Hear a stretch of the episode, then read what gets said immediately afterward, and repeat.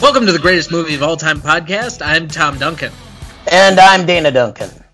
And tonight we're doing number 44, Pillow Talk from 1959, starring Rock Hudson and Doris Day, as well as Tony Randall. And I know this is not the episode that we told you we would be bringing you last week. We did both watch Apollo 13, and we will be bringing that one to you soon. However, if you do follow me on Facebook, you will have seen, unfortunately, Dad, you have not been feeling well this week, so we had to try and call an audible last night. I decided that I was going to offer, someone gave me a lifeline, our returning guest star, Chris Duncan. Hello! And we are going to be doing Pillow Talk because it is her favorite movie. As you may have known already, if you had listened to our Sleepless in Seattle episode, I think that's number 30 in our long list of movies we've done in this season one. This has been her favorite movie for as long as I can remember knowing what her favorite movie was. So this was an easy choice to talk through. We're going to get to this in a second. Let's just kind of give you the basic plot summary, because I know this isn't one that a lot of people remember or know of had they not been around at the time. Playboy songwriter Brad Allen, played by Rock Hudson, succession of romances annoys his neighbor, interior designer Jan Morrow, played by Doris Day, who shares a telephone party line with him and hears all his breezy routines. After Jan unsuccessfully lodges a complaint against him, Brad sets about to seduce her in the guise of a sincere and upstanding Texas rancher. When mutual friend Jonathan, played by Tony Randall, discovers that his best friend is moving in on the girl he desires, however, sparks fly. This movie actually did get quite a bit of nomination and recognition by the Academy Awards, which I was a bit surprised by the time we were getting into the research for this. It was nominated for Best Actress for Doris Day, Supporting Actress for Thelma Ritter, Art Direction, Set Decoration, Color, which has to be the most defined award I've ever seen in the history of the Academy Awards, and finally, Original Score. It won for Best Original Screenplay, and in 2009, it was a National Film Registry entrant. So, what is your relationship to this movie? Mom, it is your favorite. You can lead off.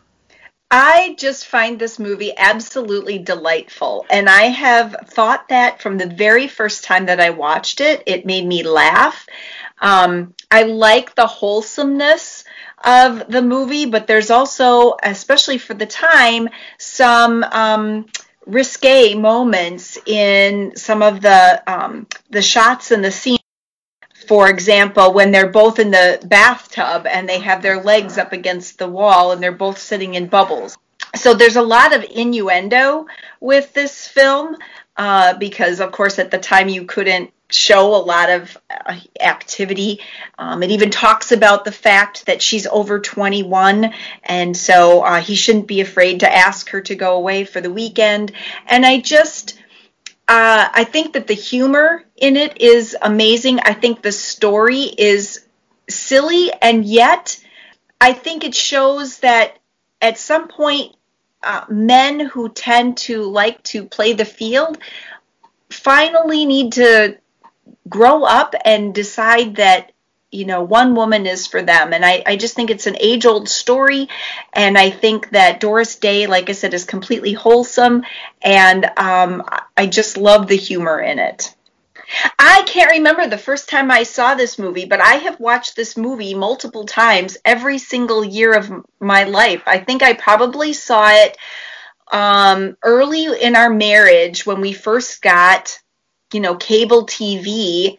I don't remember watching it the first time with Dad, so I'm not sure exactly where I saw it, but it has been a favorite of mine since I was a young adult, for sure.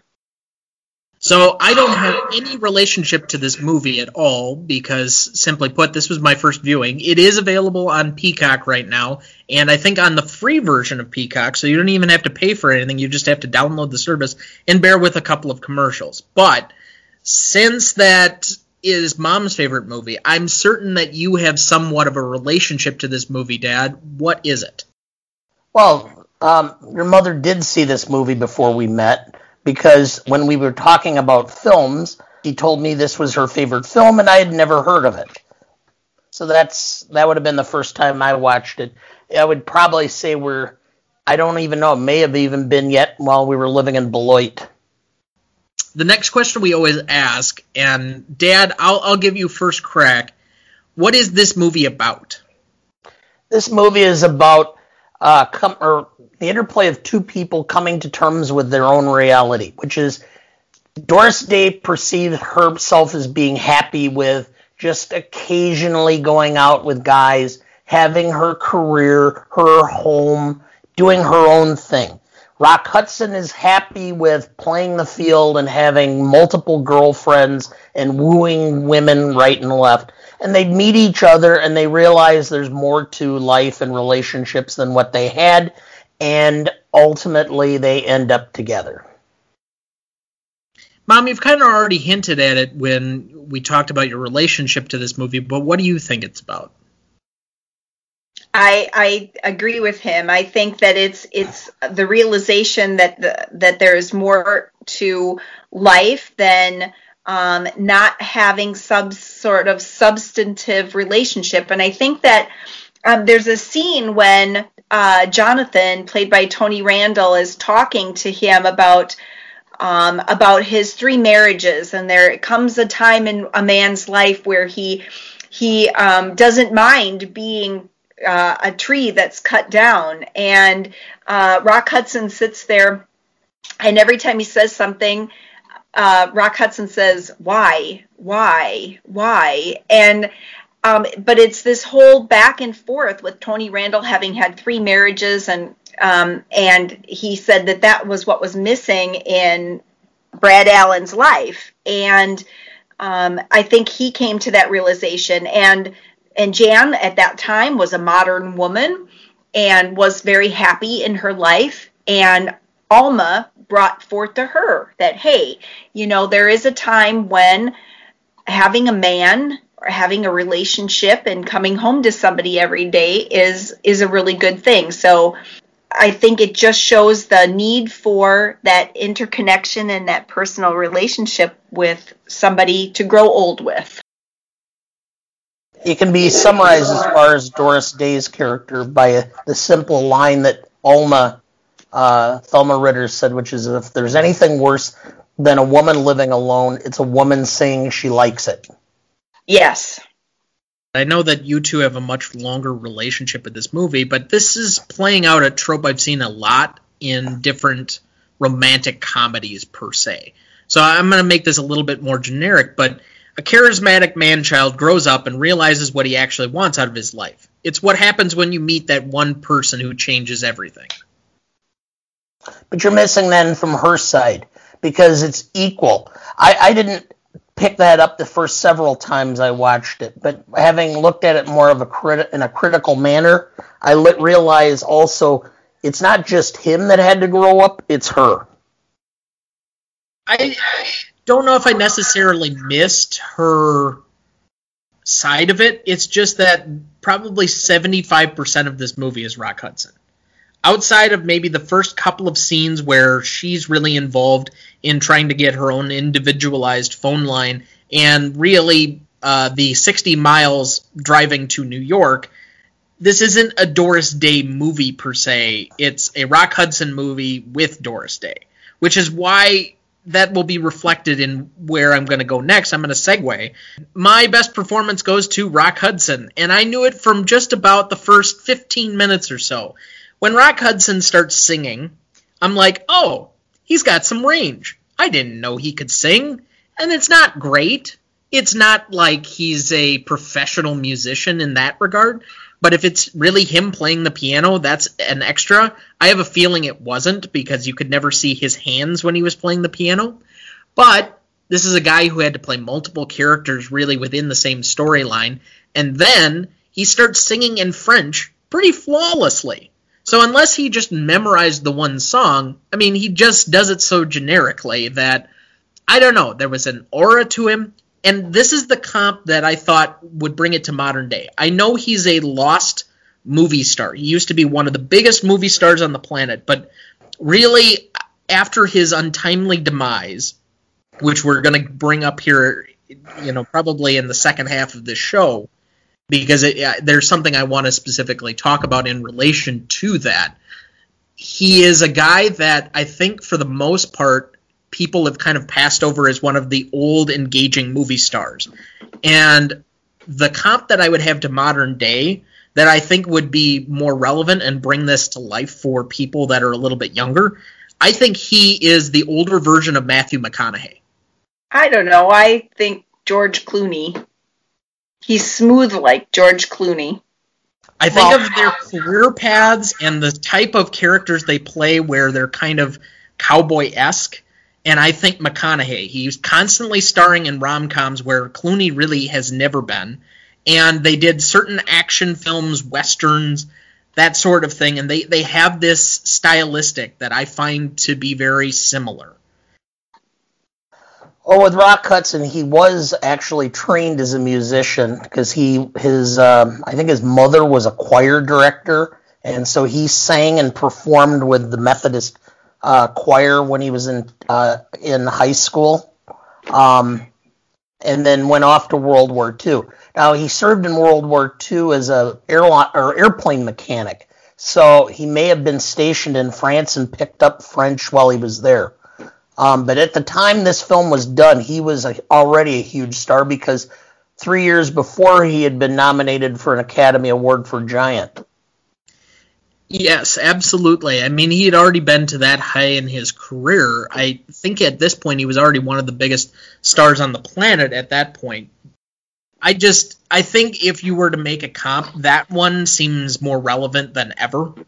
And I think that for people, because honestly, I didn't know anything he'd been in until probably this year, let alone seen anything he'd been in. This was my first time viewing this movie. I only saw Giant for the first time this year. I don't really remember anything else he was in as far as movies that I've seen, and I never watched Macmillan and Wife. So it's not like I had a very familiarized version of Rock Hudson. But, Ma, this is your movie. Who is your best performer? Mine was also Rock Hudson. I just think that he plays the part of the suave man who basically has the world by the tail. He's made a lot of money making Broadway shows, and I think he fits that character just by his hair and his good looks.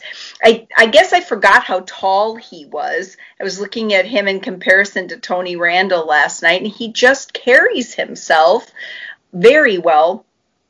I think that he played both the playboy and, the falling in love by accident wonderfully.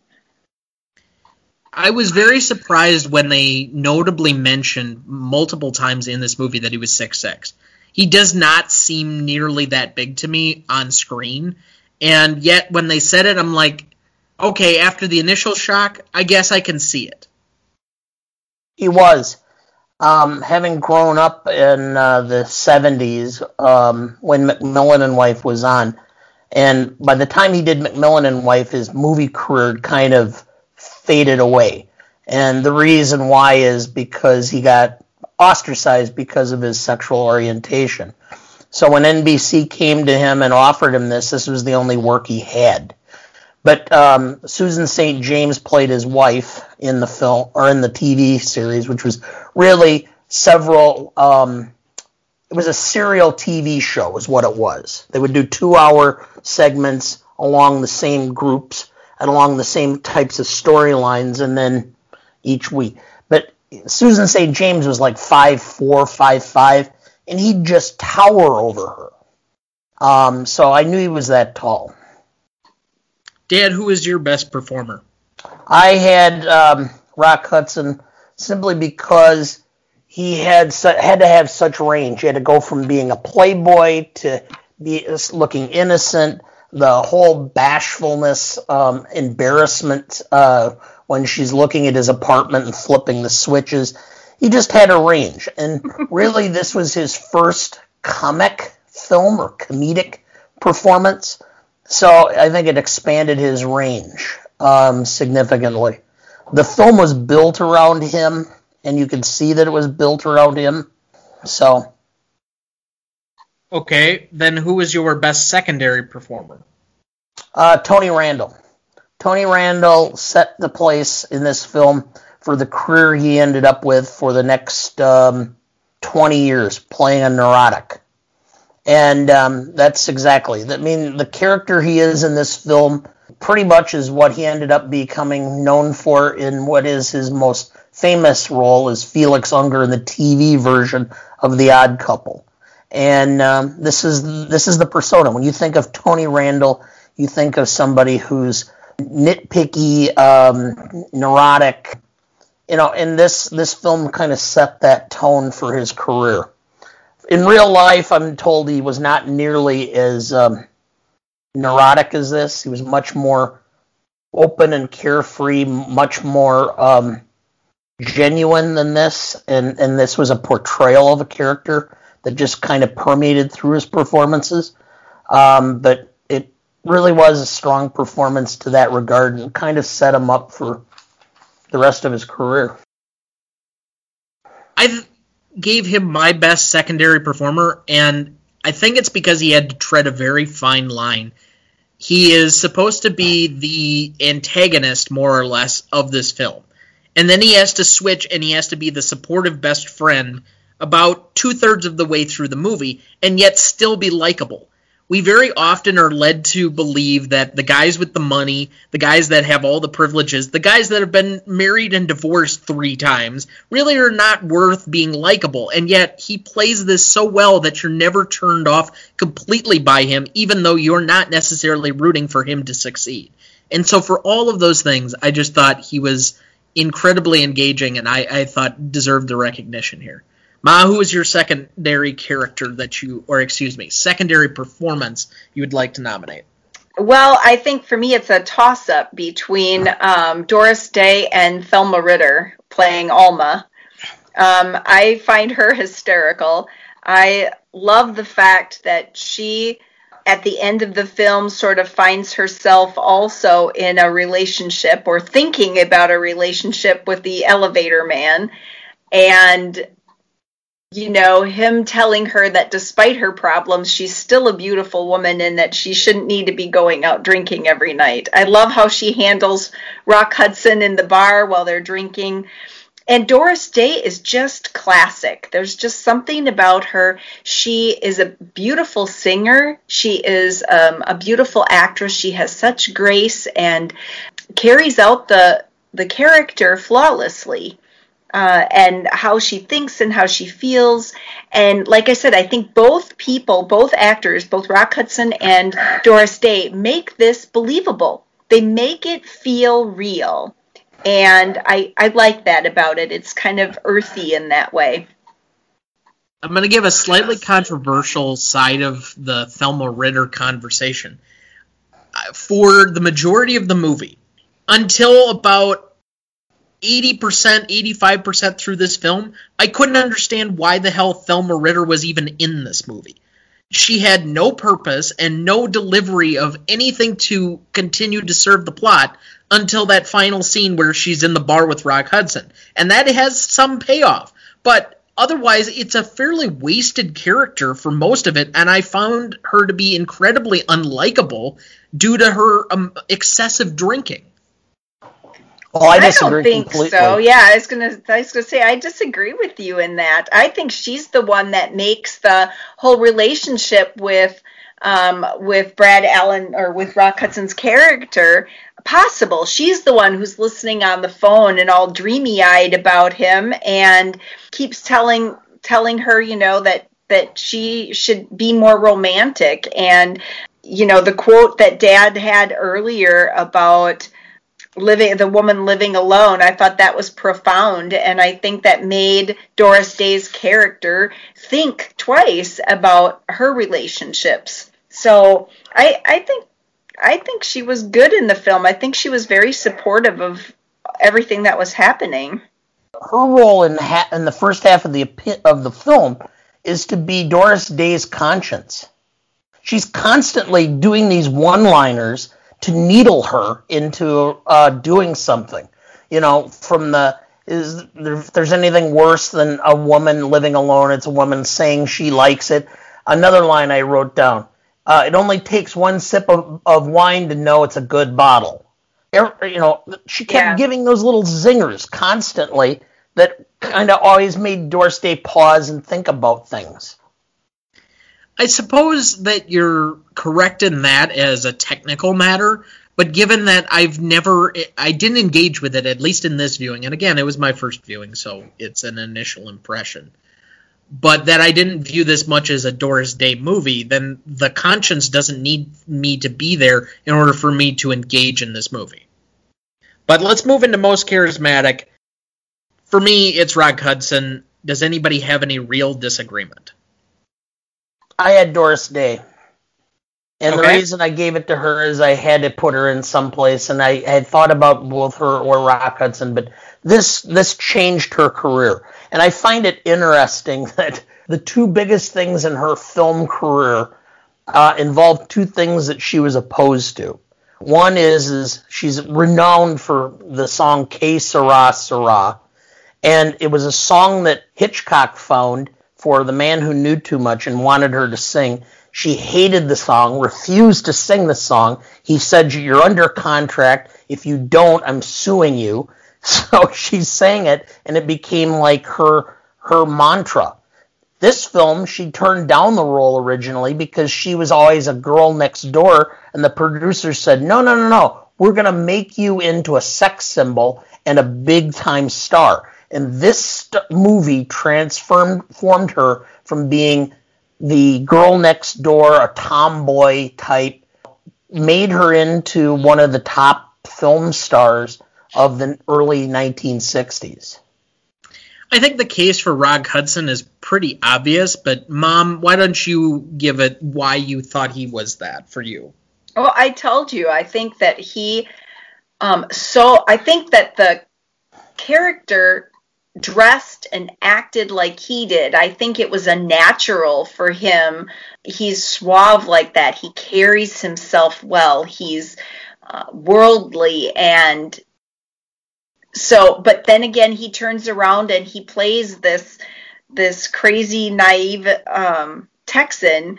And I think between the two, he's just got a lot of charisma and versatility. And I guess that's why that's my opinion. To me, he's got that intangible quality that we've talked about in the last few episodes, Dad, of the guy who's the half smile, the Sean Connery, like maybe Gary Cooper. We've talked about it, Steve McQueen, or some of these other leading men characters. If you're looking modern, George Clooney's got it, Brad Pitt's got it, Matt Damon's got it. This guy who has such an air of confidence that they seem like they've got everything under control, even when everything's going wrong. And because of that, you're just genuinely attracted to that intangible quality. All right, let's get to best scene. Mom, as with most of the things tonight, I'm going to let you lead off, and you can nominate the first scene. Okay. This is perfect. It is my favorite. My favorite scene in this whole film is when they're at, I mean, there's a lot of really good ones, but it's when he and she are sitting at a piano bar, and Tony Randall's character has hired a private investigator to figure out who Tex is, or Rex Stetson is, and the investigator tells him it's his best friend, and they have him tailed, and they go down to this piano bar, and they're singing and carrying on there, and then Tony Randall's character comes up behind him while Jan is in the bathroom and says, "I'm on to you. I need you to, tell her goodbye and pack her up in a taxi and send her off. And you're going to go out to my cabin to finish writing those songs that I'm paying you to be writing."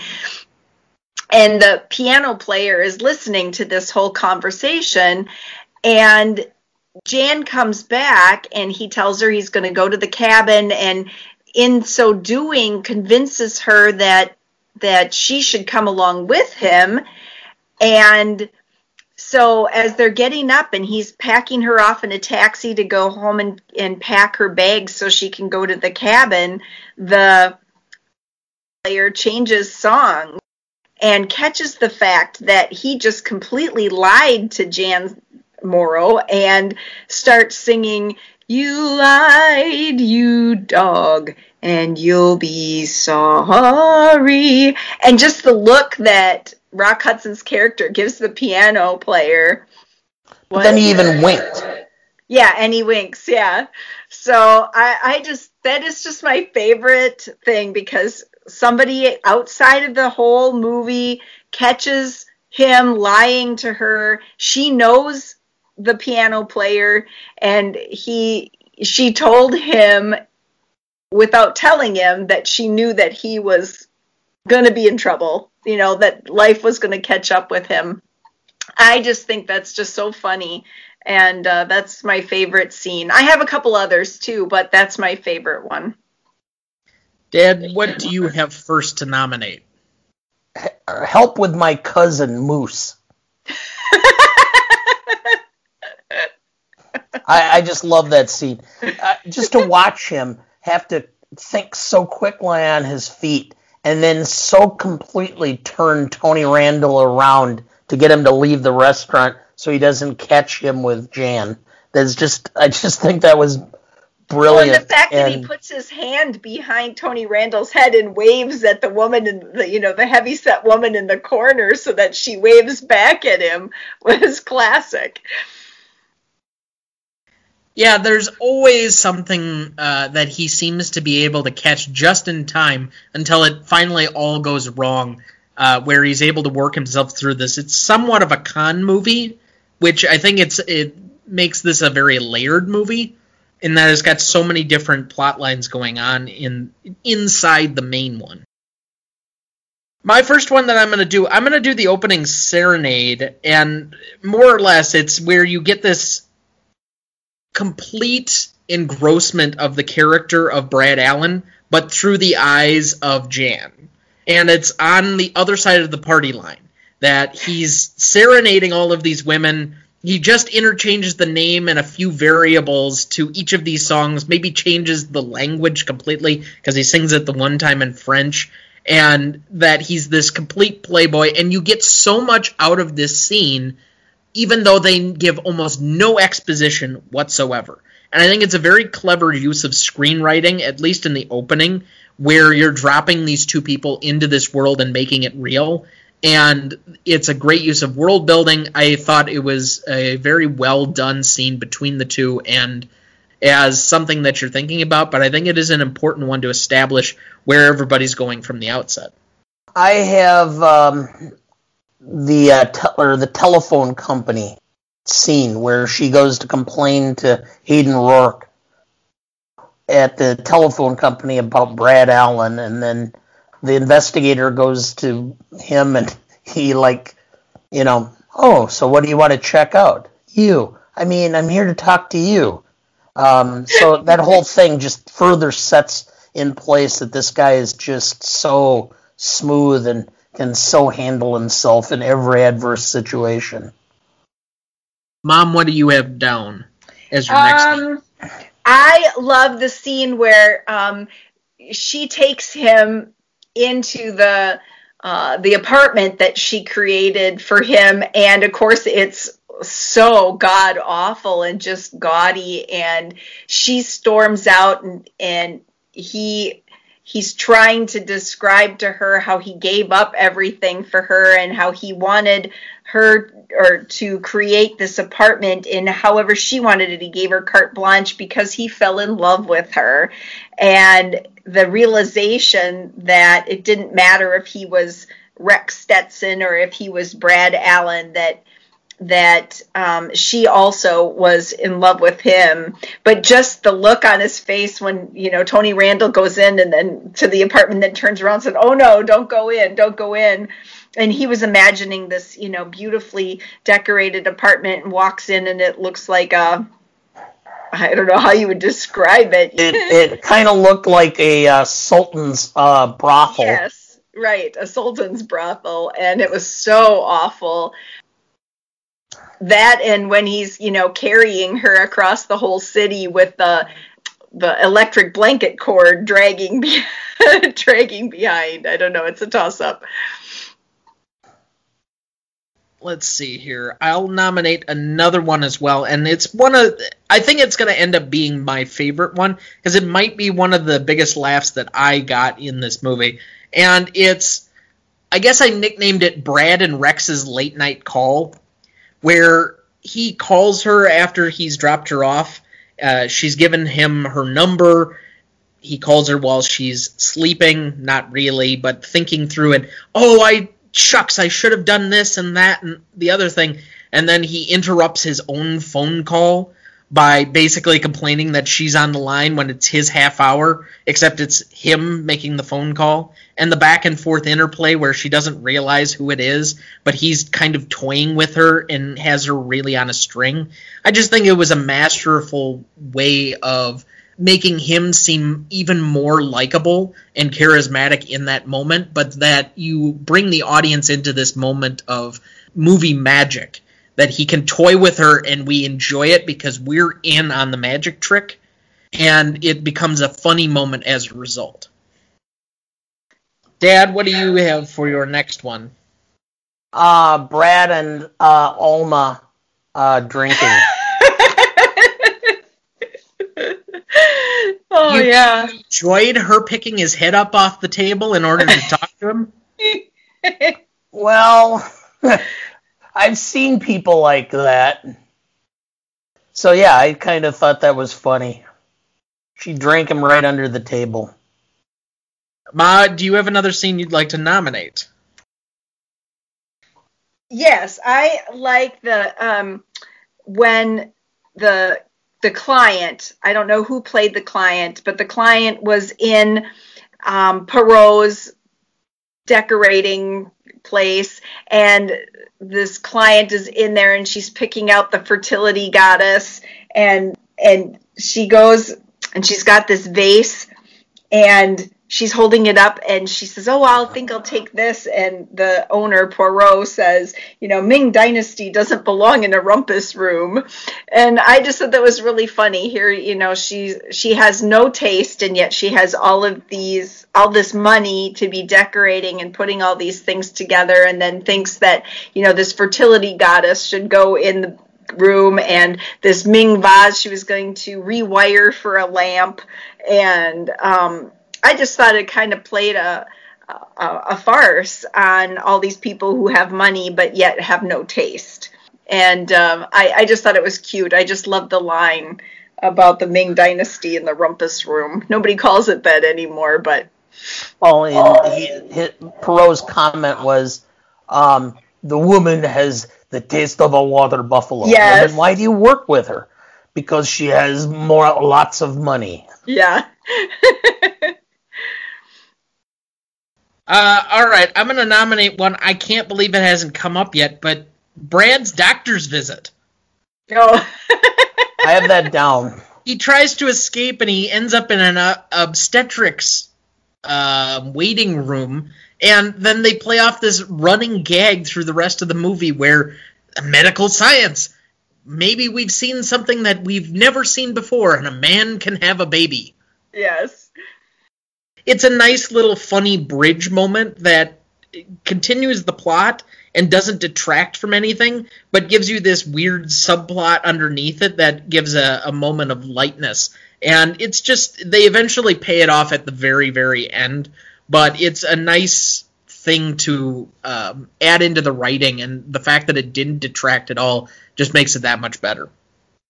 I had one other scene that I liked, which is the bathtub scene, where they're talking to each other on the phone, and they do it as a split screen, and they manage to get their feet to link up, like they're touching on the split screen, both in the bathtub. Yes. I thought that was kind of a way of portraying a sense of intimacy developing between the two without...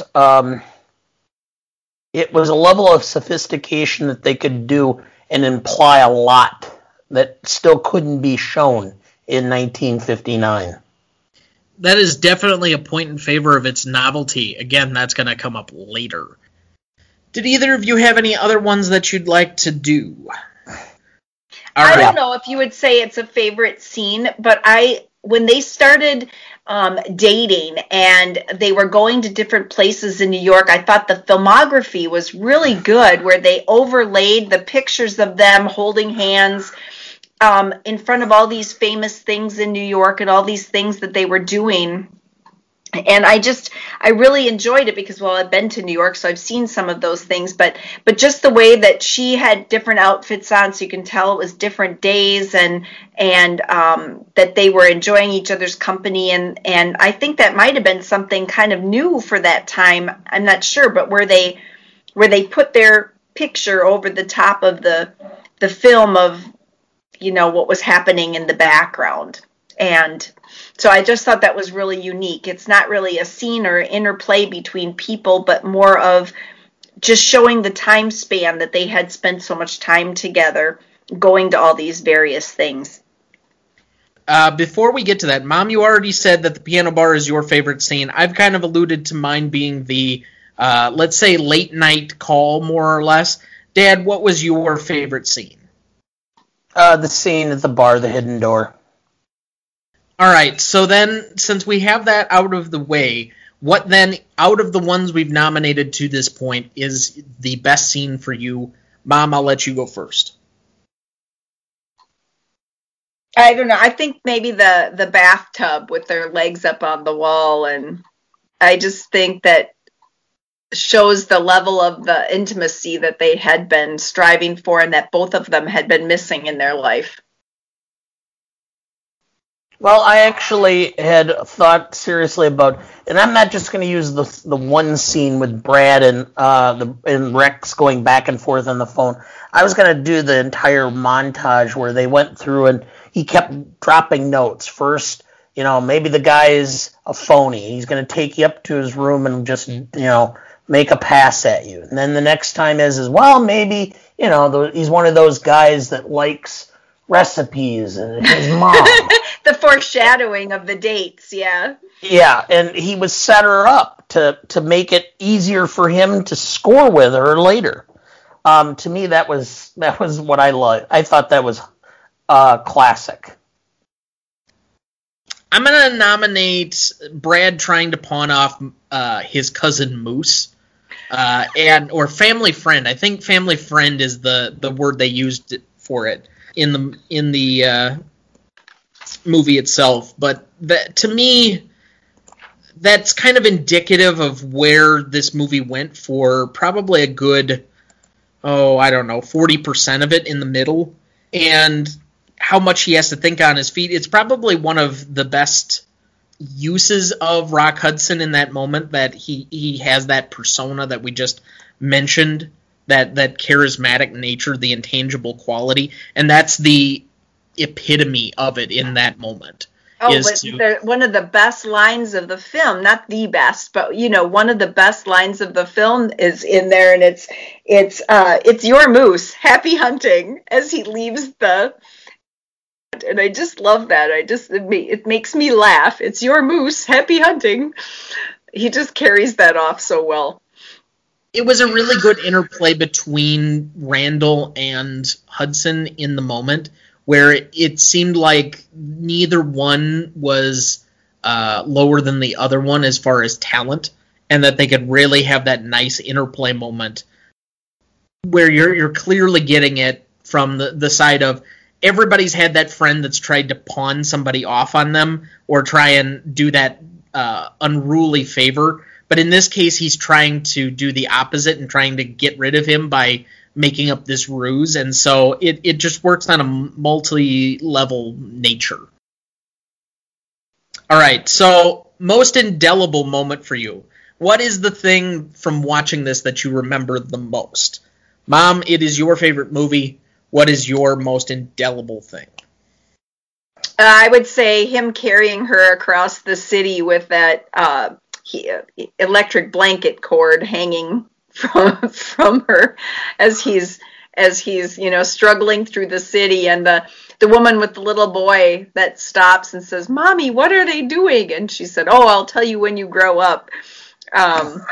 You know, and she asks for the officer to stop. He's, you know, and the officer says, "Oh, I I can't remember the exact line, but you know, and they're friends, and he would be carrying her off too. So I think that it shows again the length that he went to the realization that he had come upon the best thing in his life to this point, and he wasn't going to let it get away. I've always wondered, however, how he got into her apartment, because her apartment would have been locked. And Alma wasn't there yet. So how he just barged in on her apartment and got into her room to carry her off is... He kicked in the door. Okay. You listen. You go back and watch it. He kicked in the door.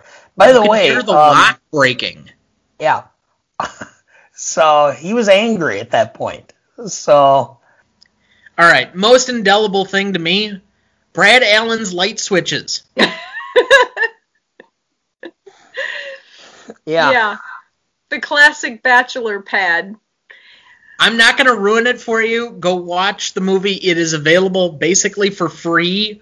Just download the Peacock app, and they should be paying me the advertising dollars for making you go watch it. But it is available for you. You will know exactly what I'm talking about when you see it. All right, this is a good spot to take a quick break. We will be right back. Welcome back. Let's get into Best Lines. Mom, what is your first nominee? I love the... line when he first calls her and he wants to go out to dinner with her. It was the night after they had first, ridden back in the car, and he drops her off and all that. And she says, he asked her on a date the following night, and she says, "Oh no, I always keep tomorrow night open." So I really love that line. It makes me laugh every single time. He says, "I suppose you have something going on tomorrow night." And she said, "Oh no, I always keep tomorrow night open." That does seem like your type of line. I heard lines like that at one point in time. Okay. When you were much more charming, Dad. What is your first nominee? Boy. Mr. Allen, this may come as a surprise to you, but there are some men who don't end every sentence with a proposition. Yeah. That's a good one. All right, the first one I'll nominate. This one has more personal history, and if you want to contact us, our email is greatestalltimemoviepodcast@gmail.com. But, Brad, I've had hangovers before, but this time even my hair hurts. Yeah. Ma, what is your next nominee? Love when Tony Randall is talking and he says, "I'm part of a minority group, millionaires." Oh, and this is the part why I ended up nominating him where I did for best secondary performance, because that entire line would make everybody unlikable except apparently Tony Randall. Everybody thinks they're a victim, especially people with money. Yes. All right, Dad, what do you got next? Well, what they say in Texas is never drink anything stronger than you or older. The next one I had down, Brad, she is the sweetest, she is the loveliest, she is the most talented woman I have ever met. That's what you said when you married that stripper. She wasn't a stripper, she was an exotic dancer with trained doves. Yeah. Oh, yeah, that will come back around when we get to novelty. But a very risque line for 1959. Yes. Mom, what do you got next? You're like a pot-bellied stove on a frosty morning. Oh, God, you had to go for the heartwarming one? Yeah. So in character. Dad, what do you got? If there's anything worse than a woman living alone, it's a woman saying or she likes it. We've already given some of the context for that one, so I'm going to launch into my next one.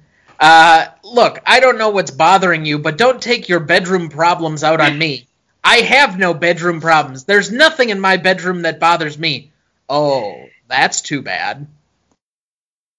If you want the level of innuendo, I give you Exhibit A. Mom, what's next up for you? At the beginning of the movie, when she's talking to Brad on the phone, and he tells her that her life is drab, and she says, "If I could get a call in sometimes, my life wouldn't be so drab." Dad, do you have any other ones? I mentioned this earlier. It only takes one sip of wine to know it's a good bottle. The last one that I have, well, actually I have a couple more. So, Jan and Brad. Jan, he was a perfect gentleman. Brad, that's even worse than I thought. What do you mean? Well, there are some men who, how shall I put it? Well, they're very fond of their mothers. They like to share bits of gossip, collect recipes. What a vicious thing to say. Mm-hmm. That is dripping with innuendo. I think most people anymore would have a hard time guessing that he's being referential to Lighten the Loafers, but given the way that people pretty much tiptoed around that subject for a long time, this is very fitting. Do either of you have any others left? I still got two other small ones. I do. I have... Harry, the elevator guy, and Jan are in the elevator, and Harry says to Jan, "Why does she have to go and get stoned every night?" And Jan says, "I don't know, Harry. Maybe she has a party line."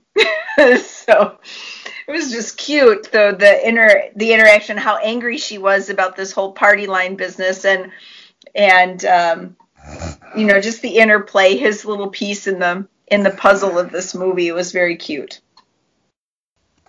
Dad, do you have any remaining? No, I do not. There is one left, and I said this before when we were talking about the scene, and that is, "It's your moose. Happy hunting." All right, I've got two other small ones. Can you believe that? They sent a woman. That's like sending a marshmallow to put out a bonfire. Yes. The other one I had, Brad, in reference to Alma, "The State Department could use her. What a party girl she'd make in Moscow." Yeah. All right, so out of all of these, we have to come up with a best line. If you want, we can have an honorable mention and then funniest line. So what is the best line to you? Ma, we will start with you. I really like the one that's, "Oh no, I always keep tomorrow night open." Dad? "You are my inspiration." If you notice the notes for that portion of it, every time there's something pivotal, they play those notes. Yes, they do. And that was done on purpose. So I'm going to take my bedroom problems, because it's repeated throughout the movie. To me, that was kind of indicative of the interplay that was going on through the whole thing. For funniest line, how can something in 1959 that references exotic dancers / strippers not be your nominee? But the bonfire and marshmallow, I feel, is like one that is right out of the Dana Duncan snark playbook. So I'm going to put that in honorable mention. Do you either of you have any thoughts as to funniest line or honorable mentions? I do like the... I've had hangovers before, but this time even my hair hurts. I thought that line was funny other than the family situation. It is a good line. All right. So I'll put that one into honorable mention. No, you know what? I'm going to put that as a funniest line because it's got so much extra character to it as far as we're concerned. All right. So, Mom, you have yet to be exposed to our what we have now referred to as our Stanley rubric. Are you ready to go through our rubric? Who is Stanley? Well, I'll do my best. All right, so we start this off with legacy, and since we have a guest on, it's maybe a good refresher, but I'm going to go first on this one and just kind of give my background on this one. So legacy, we've kind of already referred to this a few different times. These are two people that were big movie stars in their time, but have kind of been forgotten. I don't think that an average 30-something or other is necessarily going to know who either of these people are, because there aren't any huge movies or the ones that are constantly referred to when we think about old cinema as big movie stars attached to it. It's certainly not going to be Humphrey Bogart or Cary Grant, James Stewart, stuff that's actually survived a little bit of time. Even Judy Garland gets that treatment because of The Wizard of Oz. So it's kind of been one that's flown under the radar for a long time. In addition to that, this is a mostly forgotten romantic comedy, even among some of the let's say bigwigs or critics. This was only 99th on the AFI list of like top 100 passion movies of all time, and that's its only recognition outside of its box office at the time. So the only other thing that I could say about it is, while it did launch these two in their initial careers, they certainly didn't have any staying power. I mean, we already referred to the fact that Rock Hudson kind of had to move over to TV, which is usually the inverse of how things happen. Usually you did TV and then would be able to transition into movies. And usually by the time you hit TV, you were pretty well written off. This is kind of one of those situations where I think for the most part, this is a forgotten movie. And the other part of this, I think it might have had larger staying power had the sequel that they were developing in about 1980 that they had everybody signed up to redo. Everybody was interested. Rock Hudson was signed up. Doris Day was going to do it, although she had been retired by that point, which is part of the reason that's contributing to the fact that it eventually did not get made. Even Tony Randall was ready to star in this one and kind of had a similar script. They had a lot of the pieces ready to go, but it just wasn't realized because I don't know if there was quite the appetite ready to do something like this again and that it would have staying power in the same way as when it came out. So for me, I gave it a 5. I think it's pretty well middle of the road, and I'm being a little bit kind because it's Mom's favorite movie. You don't have to be kind because of me, and I probably agree with you. It doesn't appeal to a wide variety, and you talk about it, people have never heard about it, and it's nice because I've been able to introduce this rom-com to my family, to other people, and they've also enjoyed it. Not that they would go out of their way to necessarily watch it again, but for me, it's pure joy to watch this film, and I don't know why. It just is. And so definitely, I agree with you. Most people don't know anything about it, so 5 is, I would think, appropriate. Dad, what do you think? I had a 7, and this is why. And I'm going to tell you this. And I don't know if we've ever discussed it, but this is part of my calculation, and I guess I hadn't really articulated it or thought about it. Sometimes legacy is not what the common platform indicates or what the common situation is. For example, what I'm saying is legacy to me also has a certain element where if a person hasn't, and that's part of what this whole project is getting people to watch films that they've never heard of or seen before, which are great films, to get them to watch them again. If a film is something that if you can convince somebody to watch, they go, hey, this is a good film, that's part of the legacy, that it stands up to the test, and you can get people who have no experience with it to watch it and enjoy it. And so that's why I upgraded it, because I've watched so many people through the years that your mother is convinced to watch it, come away thinking, oh, this is actually a good film. Yeah, well, to be honest, that's kind of where I sit, having my first viewing on it. So I certainly understand where you're coming from that. with that, even if I don't necessarily agree with your premise.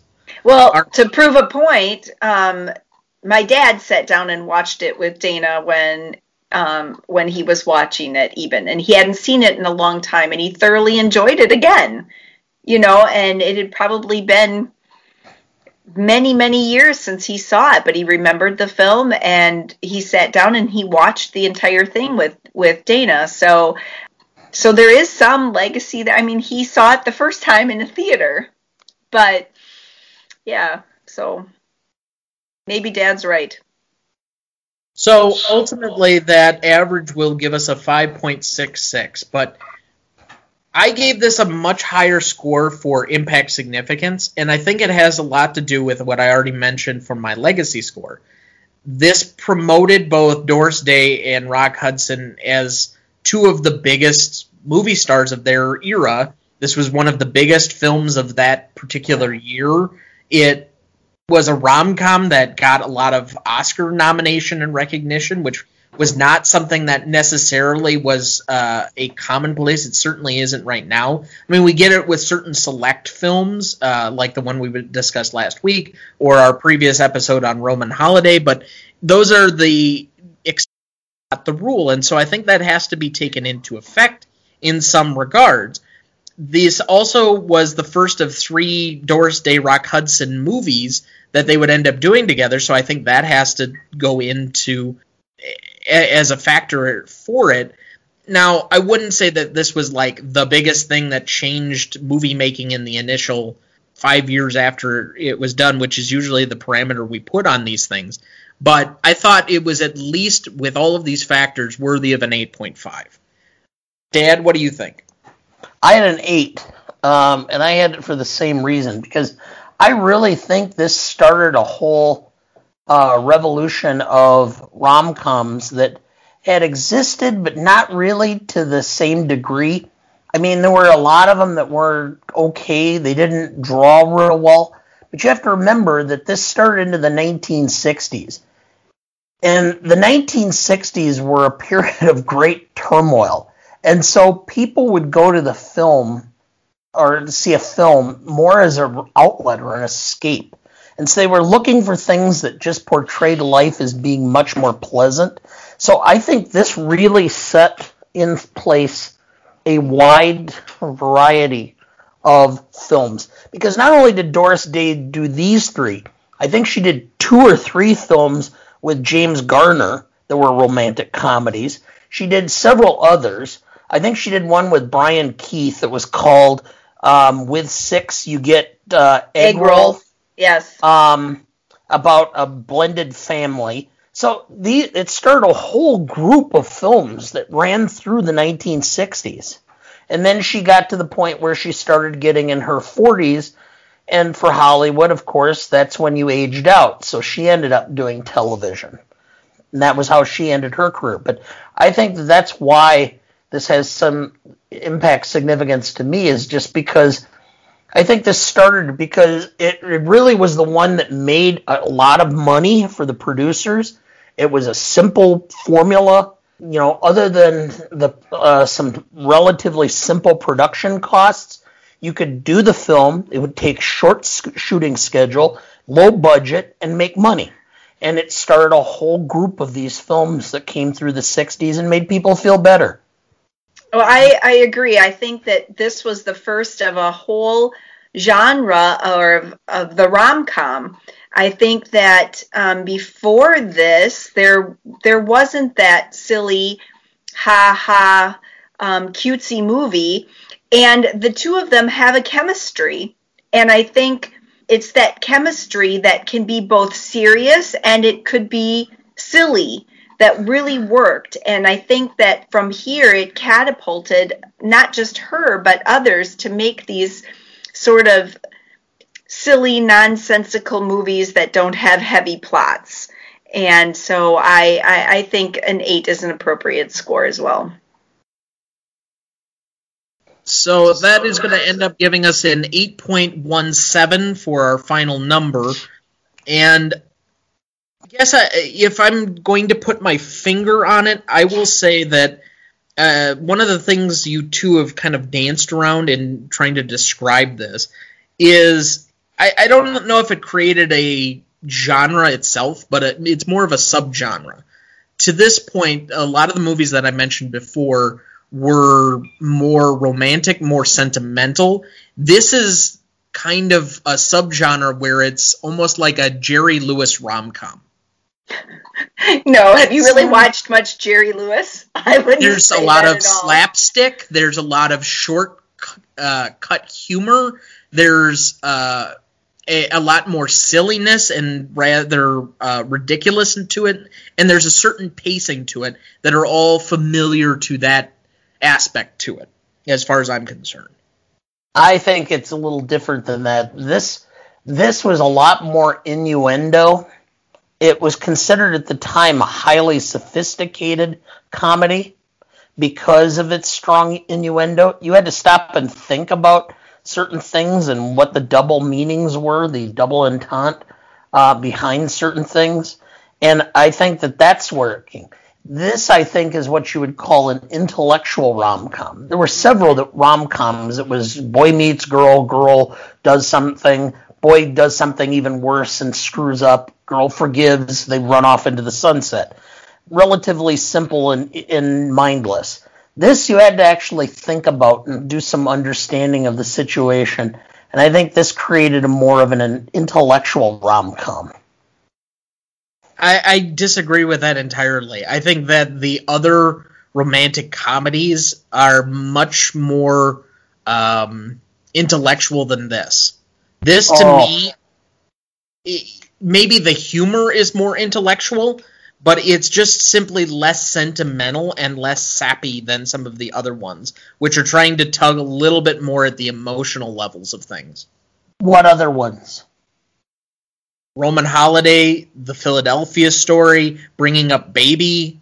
I mean, just to mention, I don't think any of these are really that much of a... They're not really comedies, in my opinion. They're more of a drama. This was really a true comedy. It was meant to be funny. That's not the definition of comedy when it comes to film and theater. I'm going to stay out of... I think it's much different. I think it's much different than... And this is... You look at the rom-coms that came after, they're much more like this than they were Roman Holiday. Also disagree. There are certain elements to them that have these, but I think there are two varieties of rom-coms. And I take this as somebody who has watched an inordinate amount of them lately due to how they've been feeling or their general mood. Anyway... Mom, what do you have down for novelty? I think the whole, like I said, this is to me a unique situation where they bring in so much humor into a love story. And so I, of course, love the novelty of the old movies and just that it stands the test of time, that even though they're talking about stuff that, you know, a party line, and it transcends time. And so I don't know, I would think a 9. Dad, what do you have for novelty?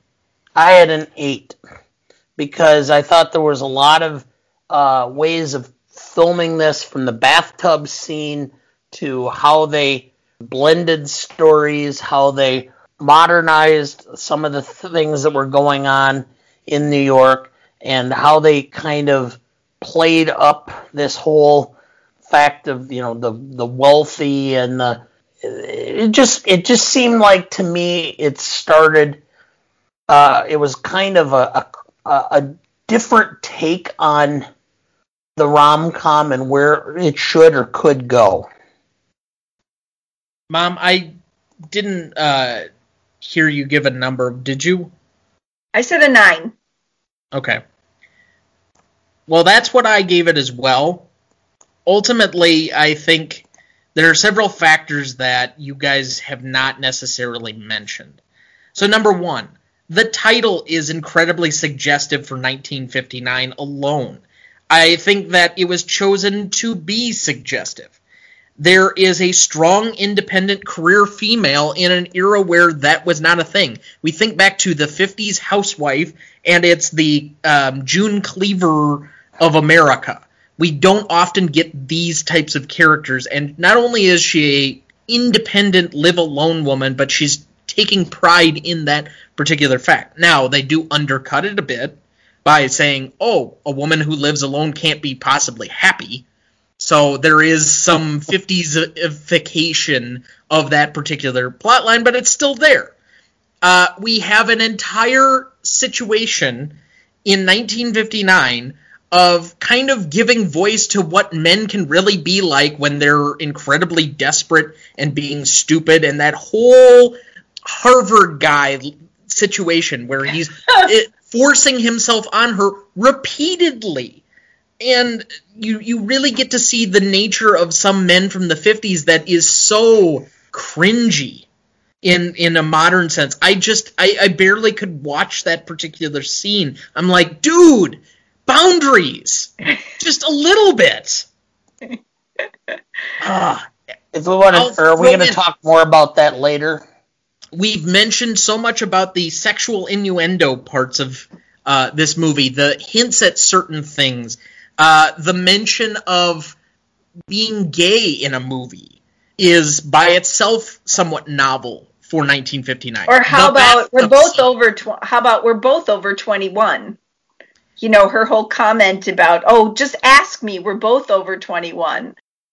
The bathtub scene, you mentioned it before that there's a sexual nature to it because it's implying they're both naked, but also that there's a certain level of intimacy that's available in that notion and how they scripted out or storyboarded that particular scene. And then finally, we had an entire line or conversation. Yes, it was a throwaway, it was a joke, but about strippers and calling them as such. I mean, this movie has so many different barriers it's crossing in that piece. I couldn't help but give it a 9 on novelty. It's not quite to the level of a movie from the same year, Some Like It Hot, which we gave a straight 10 as far as novelty, But this is pretty close. And this is only suggestive of what was very soon to be coming with the 60s and the 70s and the rawness that we'd get even just like 10 years later with something like Midnight Cowboy. Oh, wow, yeah. So, but the average between the three of us ends up at an 8.67. So let's move to classicness. This has constantly been our most difficult category. So to save Mom a little bit, I think we should go first. But Dad, what do you think? I had a 6.5. And the reason I had 6.5 is because just kind of the womanizing atmosphere around Brad Allen does not hold well anymore. Also, the fact that the Tony character played by Nick Adams was just vile under today's standards and would not be accepted in the Me Too generation. So it's been really kind of diminished. And by the way, I was just going to comment, when this film was done, Nick Adams was a rising star. He had been considered a bright spot, a young actor in Hollywood. He had done No Time for Sergeants, which was based upon an Andy Griffin comedy routine that was written into a stage play that he played in and then did a film on. But from what I'm gathering, the character Nick Adams was playing in this film was Nick Adams. It wasn't him playing anything. This is the way he was. He was a drunken lout who sexually harassed most of his female co-stars, and who by 1967 no one would work with.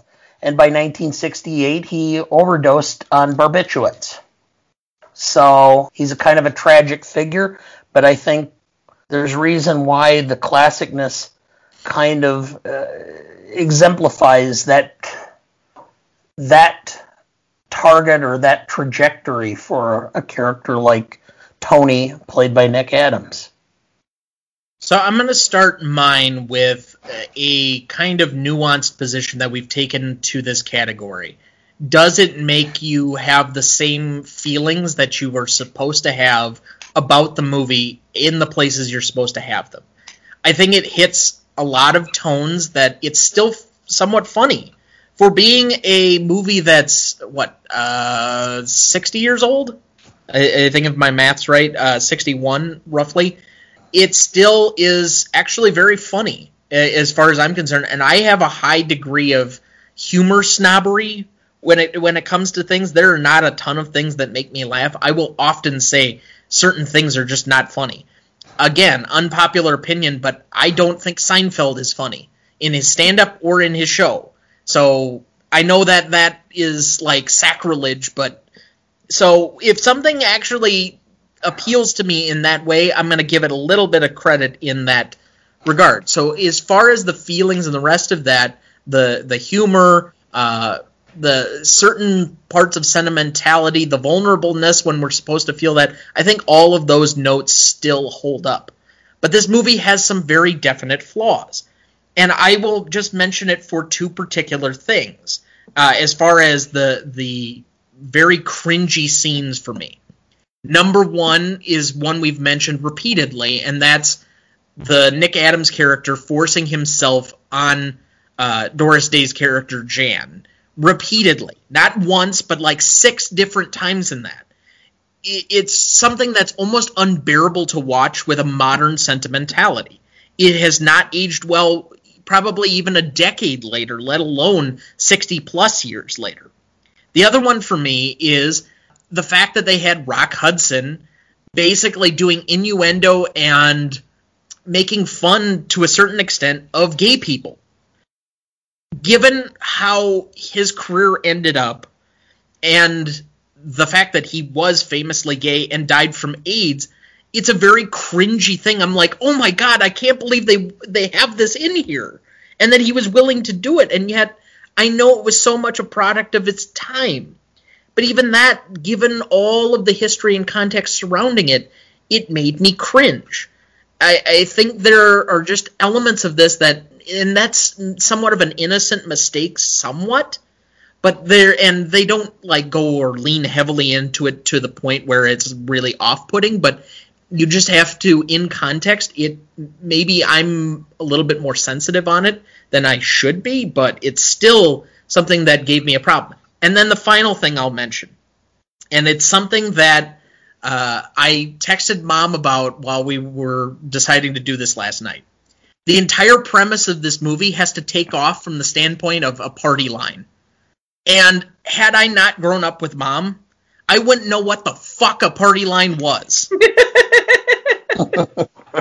There were 5,000 of them allegedly that existed in 2000, but they were all ones where it was on a single phone line. Nobody actually shared it. So this has not been a thing or something that existed for a very long time. And just from that standpoint, I don't think it's accessible or approachable to anybody of us that basically was born after 1980. So well, probably not, but they were very common. My grandparents had one. I had one growing up in the late 70s until I think we got a private line in 1980 or 81. And so we were from 1978 to like 1981. We had a party line with two other of our neighbors, and it proved interesting for sure. But it certainly need to be explained in context. I think people would understand it, and this movie does go to some lengths to give you a clue into what this is, but it's just not something that people even would recognize was a thing in a day where we have so much, like everybody used to have two or three phone lines to themselves, let alone their individual cell phones strapped to their thigh.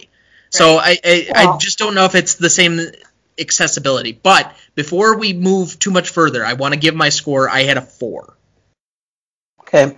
Well, and I knew about party lines because my grandparents had one on the farm, because that was one of the things that was common out in the rural areas. You'd run one line out and cover as many farms as you could. And literally they would have a system that you would, if you were trying to ring somebody, they'd have a dispatcher in town. And the dispatcher would send a call through to you, and everybody would have a short ring and a long ring. So it'd be bring, bring, bring, bring, or whatever. And then each party on the line would have their own ring. So it might be your two short rings and a long ring, or two long rings and a short ring, or just one short ring. That was how you knew the call was for you, and then you would pick it up. And that was very common and rural back into the 60s, until it became more economical for phone companies to lay phone lines and to bury cables and all kinds of other stuff. All right. Before we lose the entire thread, Mom, what did you have down? Well, I understand in today's society how this probably does offend some people. However, when I watch this, I guess I try and put my thought process into the time of the day. And where you guys were talking about, you know, the Harvard man problem, I was really proud of her for, you know, pushing him away and being able to say no. And so I didn't take that necessarily in the same way. I never have. The whole time I've watched that, it's never really offended me, other than the fact that I was proud of her for being able to say no and you know, step away from that and not be offended and not have it affect her client relationship, because she was a strong woman. So that part, you know, didn't bother me.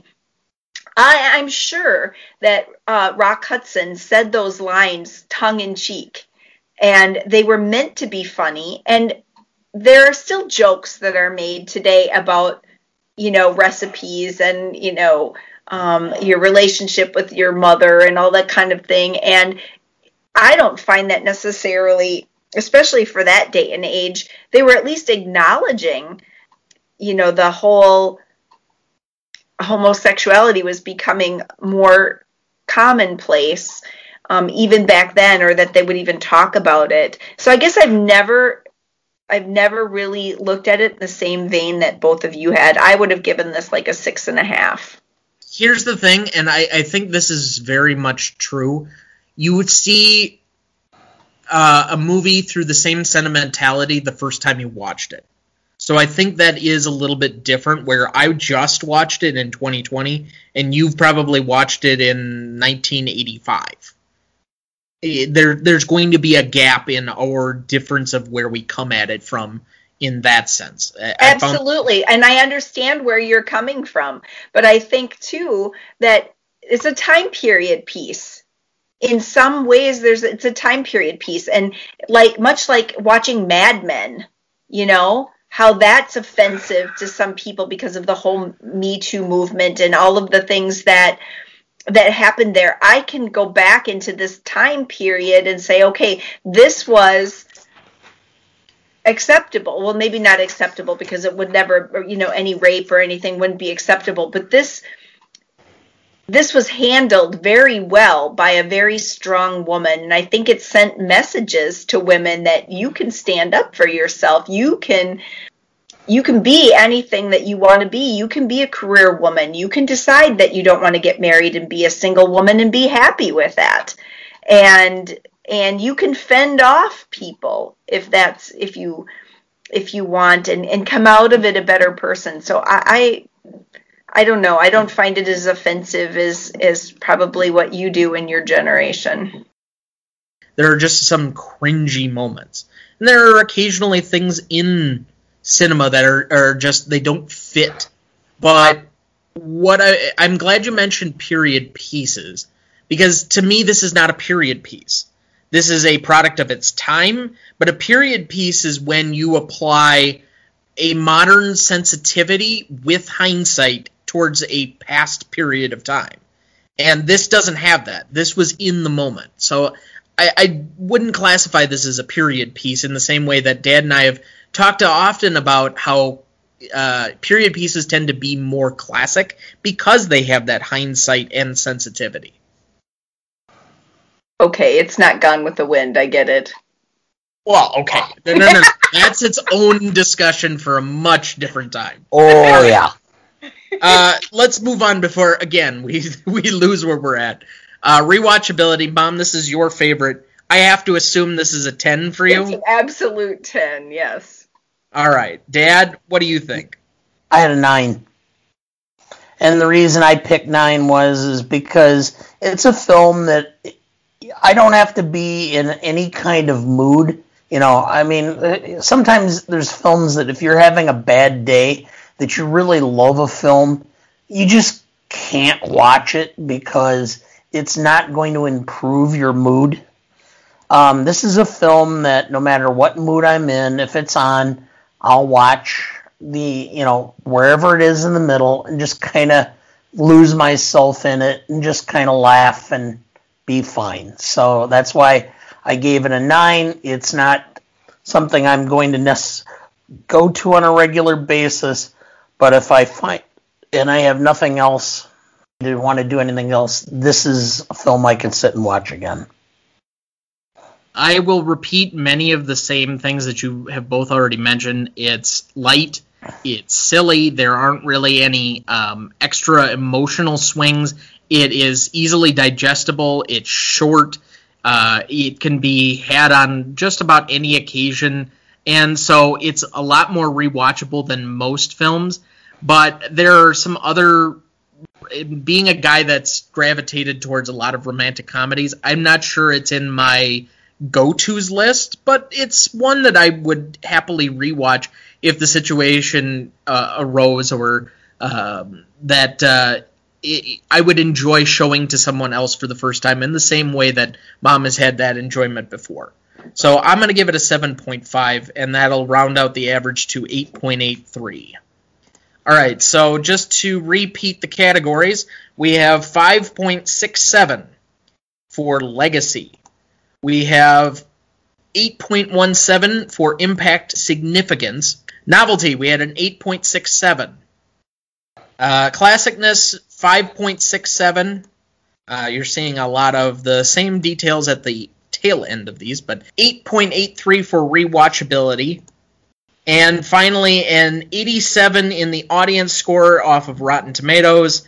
That translates to an 8.7 for a final total of 45.71. And that will currently rank it right in our sweet spot of rom-coms. Yes, our rom-com section, which has been populated by a huge list of them at this point. All right, so remaining questions. Most of this movie is centered around Rock Hudson's character, Brad, seemingly having this plan. 5 or 6 dates and I'll have her on my side. I think that was mentioned around the point where he creates the Rex Stetson character.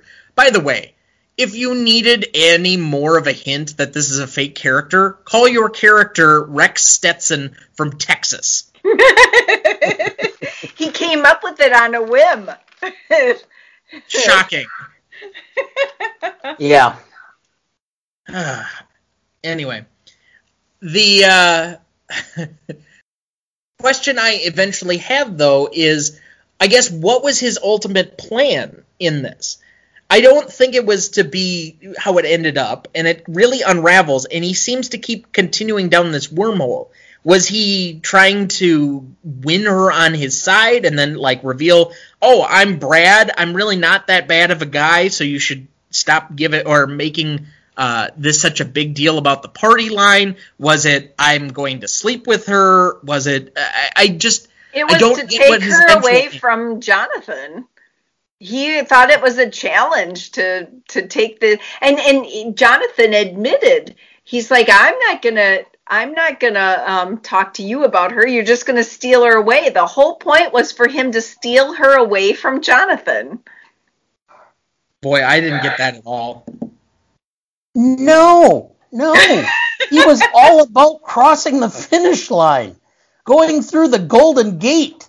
That's all it mattered. No, that's his ultimate goal. He wanted to take her away. That's what he was with every woman. That's all he was. Anyway. The point being, I just, you would think that for a guy that seemingly is based his charisma on always being in control, that he would have a bigger master objective, and it never seems like he ever has one especially by the time we get to it. He just continues further and further and further down the rabbit hole. I'm sorry. I think it was a challenge for him because he had... right away when Jonathan starts talking about her and says, you know, how wonderful she is, and he said, you're not going to tell me her name? And it's Jan. Oh, and what's her last name? Oh, I'm not going to tell you. You think I'm going to tell you?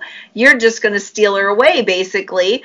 And that's exactly what he decided he was going to try to do. And she just happened to be the woman on the other end of the party line. And it was a complete challenge. And some men just like to rise to the challenge. They don't have anything else in mind except the conquest.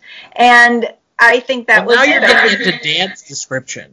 Well, not necessarily. But he wanted to beat his friend at his own game. And so I think the whole thing was...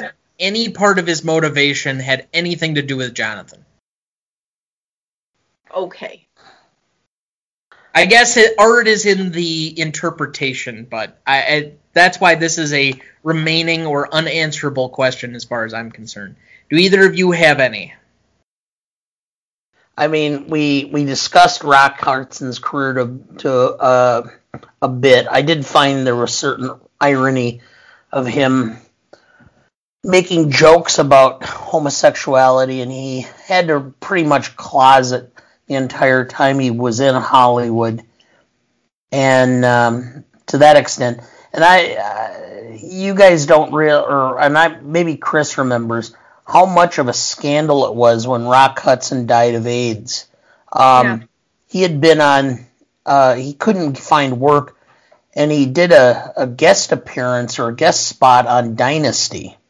And at the time, this is in 1985, no one knew what AIDS was or how it was transmitted or how it went. And there was a scene where Rock Hudson had to kiss Linda Evans.